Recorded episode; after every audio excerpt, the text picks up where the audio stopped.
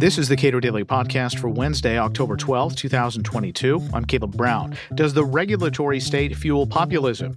At the Cato Institute conference, New Challenges to the Free Economy, Cato adjunct scholar Bryan Caplan did his level best to answer the question literally and comes to the conclusion that populism fuels the regulatory state. It is thrilling to be back here at Cato in person. It is wonderful to see all of you here. I haven't been here in years.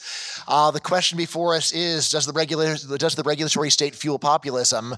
Whenever someone asks me a question, I like to listen and answer the question literally. This is one of my eccentricities. All right, uh, so just to start, um, what is populism? Uh, surprisingly, we've already had two other definitions of populism. I have a different one that I like very much.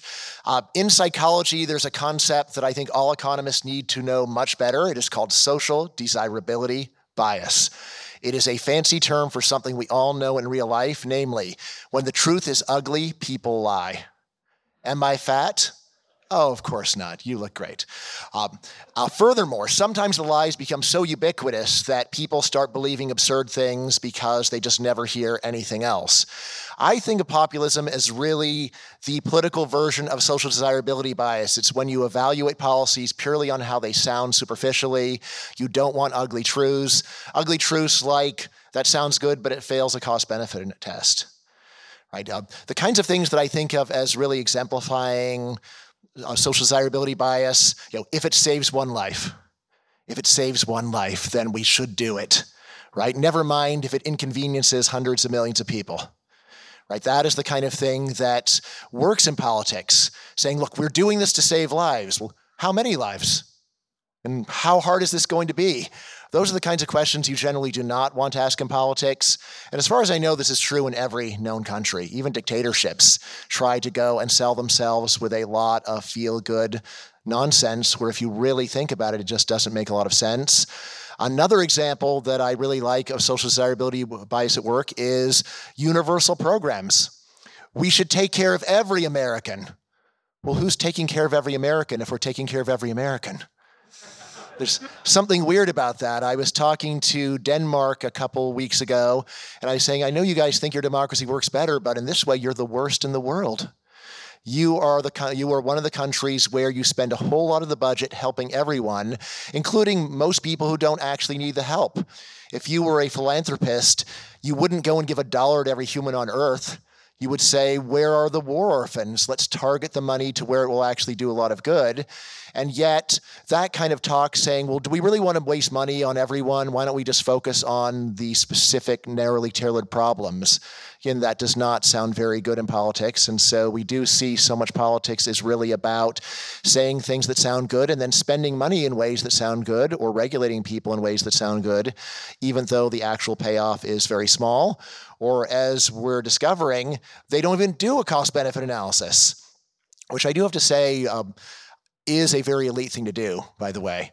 I've never heard a random person just say, you know what we need more of in government? Cost benefit analysis. That sounds very much like something where elites are not getting their way, actually. Um, so worth thinking about there. Uh, now, uh, that is what I think of as populism. It's this politics of social desirability bias. It's thinking that what that we should just do what sounds good, avoid what sounds bad, pretend as if there are no ugly truths in the world, even though the world's full of ugly truths. Um, now, on the actual question, does the regulatory state fuel populism? What I think is clear is that populism fuels regulation and fuels, it fuels the regulatory state. If it saves one life, that sounds good, and it leads to a pile of regulation where we spend massive amounts of money trying to get very small gains. We all saw this during COVID, where just the smallest hypothetical possible gain is led to make almost everyone in an area miserable or to say look we can't do something fun because there's a one in a million chance this could lead to someone going to a hospital like, well, maybe that person who's so worried should just stay home. Again, that doesn't sound very good, but it's the same thing you would say if someone says, I can't go to the concert, I might die if I drive there. You know, if you're that worried, you probably you just shouldn't go rather than saying we can't have a concert because someone might die on the way to the concert. Uh, so I would say that it's very clear that the reverse version of this is correct, that populism does fuel the regulatory state. But that wasn't the question we were asked. The question we were asked is Does the regulatory state fuel populism? On this, I think the honest answer is probably not. Why not? We have a lot of evidence that policy is heavily based upon perceptions of voters. But when we go and try to see what causes those perception perceptions of voters, one of the main things that does not seem to cause voter perceptions is reality. Uh, there is a fantastic paper by, see, by, by, Gimpel, by Gimpelson and Treisman on public perceptions of inequality around the world. What they discover is that there is barely any connection between perceived inequality in a country and actual inequality in the country. There are people in very, you know, there are countries where inequality is in fact very low, where you ask people there and they think that it's high. There are countries where inequality is actually very high and people think that it's relatively low. Uh, even more impressively, they find that no correlation at all between changes in inequality in the real world and changes in perceived inequality. Uh, this means, for example, that every free market person who has said, let's have some more redistribution because then people won't be so worried about inequality and then we can get more support for free markets. Wrong, wrong, wrong. You are under the illusion that actually changing inequality will change perceived inequality, and the evidence says otherwise. Uh, the same goes for almost any other political variable that people care about. You know, are we being inundated by foreign products? you know, the actual relationship between changes in foreign trade and changes in perceptions of the amount of foreign trade, probably next to nothing. And we can go down the list. Um, now, I am, of course, like most people, emotionally, I like the idea that everything I don't like goes together. But that's just not true. Again, that's another ugly truth. So while, since I don't like the regulatory state in general, I don't like populism in general, I like the idea that each causes the other in a horrible, despicable tangle of causation. Um, causality police could get involved there too, I guess.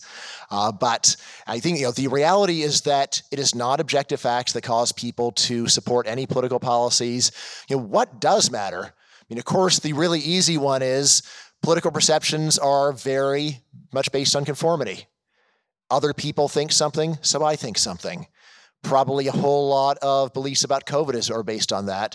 Certainly, public beliefs about COVID couldn't be based upon scientific research because most people don't read scientific research, couldn't understand it if they did read it. So it's more along the lines of, well, what are the people that I know saying? What is the popular view among my tribe? You know, of course, media also plausibly plays a role there, although we've got to worry about reverse causation. People are going to tend to watch the media that says what they want to hear right? So keep that in mind as well. Uh, the kind of regulatory state that I am most focused on in my work right now is regulation of housing. Uh, this is one where, on the one hand, I'm very much in agreement with almost every other economist who studies it, saying that housing regulation is terrible and is doing immense harm.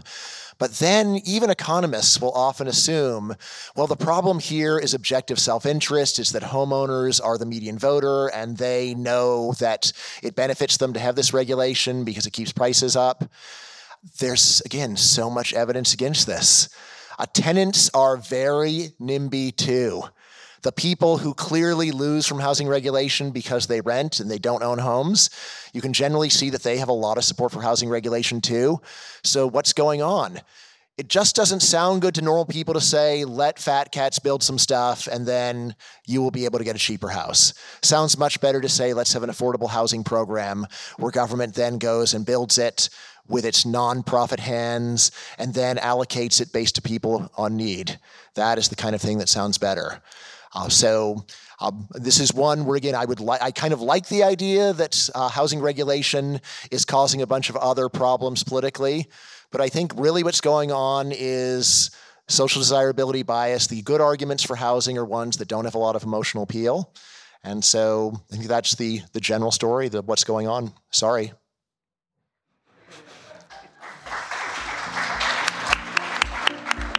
Bryan Caplan is a professor of economics at George Mason University. He's also a Cato Institute adjunct scholar. He spoke at the Cato Conference New Challenges to the Free Economy held last week. Subscribe to and rate the Cato Daily Podcast on your podcast platform of choice, and follow us on Twitter at Cato Podcast.